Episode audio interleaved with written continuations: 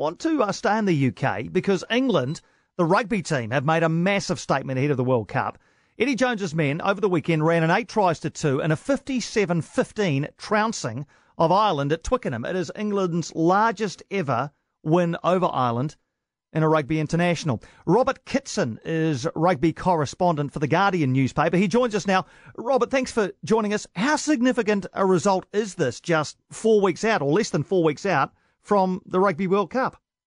Well, there's always a caveat, isn't it? You know, over here it's August. It was it was really a, a summer's a cricketing cricketing weekend, as we've already seen up this part of the world. Um, so yeah, you've got to take that uh, take that little pinch of salt with it. But having said that, eight tries against Ireland, and they it's almost everybody else's worst nightmare, isn't it? England coming good around now. Eddie Jones, little smile on his face, and they played well. I mean, Ireland were were poor, no question. They looked off the pace. They didn't like the heat. Uh, they they just they played really poorly for for by, for a team of their of their caliber.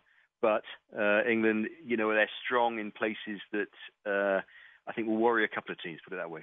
Eight tries. It's a uh, it's a great return. Oh, what was the what was the result built on, Robert? Where where were they uh, apart from everywhere so dominant?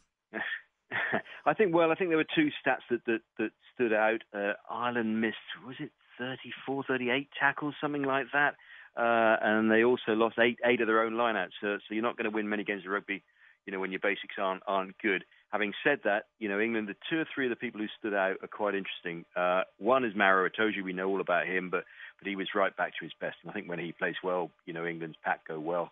Uh, back row, uh, the first time they've ever tried Underhill, Sam Underhill, that is, and Tom Curry alongside Billy Vunipola, and that worked really well too. Sort of open sides, if you like. Uh, you know, gave England a. we've stood there for years looking at other back rows from other countries and going, God, well, I wish we had blokes like that and uh, suddenly we might have found a couple. Um, but in the back line, you know, you didn't have to look very far. Uh, Manu Tuilagi, um, you know, he, he, he does finally. He's had such a such a, a, an unlucky trot with various issues, injuries, and what have you. But he but he, he looks to be close to back to where he was. And and Joe Cokanasiga on the on the wing, who's uh, who I think you know you wouldn't have seen so much of him, but he's uh, he's a prospect without a question. Yeah, I've seen some of the footage, and, and Tuilagi is just immense, isn't he? Is he really now? one of England's truly key men ahead of the Rugby World Cup?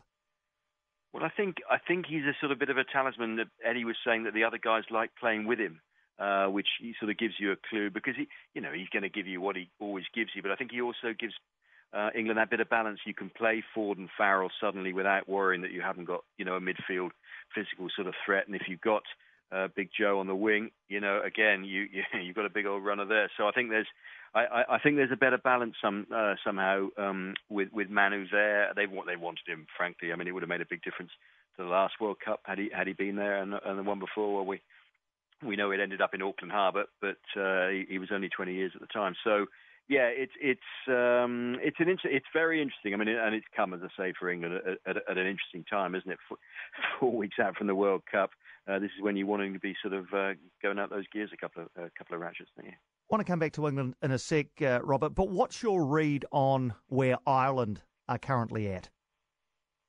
Well, we, I mean, it's it, it is interesting. It does depend who you talk to, but the, the last couple of times that I've seen Ireland live, uh, they got thumped in Dublin by England in February, uh, and they got absolutely thumped this weekend in, in Twickenham. And the common denominator is they just looked a pale shadow of the side who, you know, who beat the All Blacks. They just they look slower, half a yard slower. Two or three of their blokes look they, they might be getting older by the week. Um, yeah, they've great servants and what have you, but it's funny, isn't it? Some, sometimes teams do sort of age in front of your eyes. Uh, they definitely miss Johnny Sexton, who wasn't playing. They definitely miss uh, Robbie Henshaw.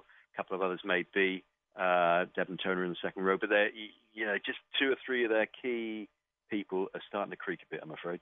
I'm sure that um, England rugby fans have uh, have uh, increased their optimism tenfold after what they saw on the weekend. How optimistic should they be heading to Rugby World Cup? Uh, you know, uh, is this a side now that can challenge to win the whole thing?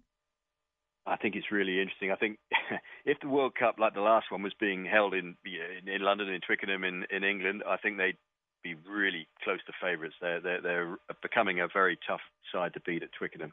Uh, away in Japan, I it, I think that's the imponderable.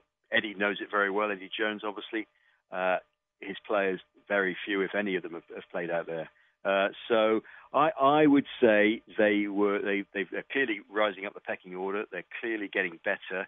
Uh, if you had to pin me down at this precise moment, there's still a few weeks to go. You, you, you just don't know. They've got a, a, warm-up game or two to come, but their their pool matches pan out. The, the first two pan out quite nicely. Tonga and the USA. Uh, you know, a little bit more practice before they get into the into the big, big meaty stuff.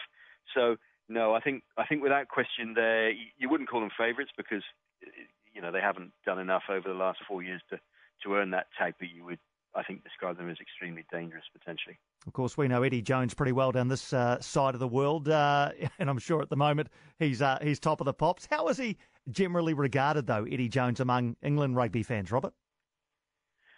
I think, yeah, as I say, you know Eddie well. He, he he can blow a bit hot and cold. I think I think when things are going great and these the the, the jokes of Patus coming out and everything, it's you know everything is is fine and dandy, isn't it? I I think it's been he had a tough year last year.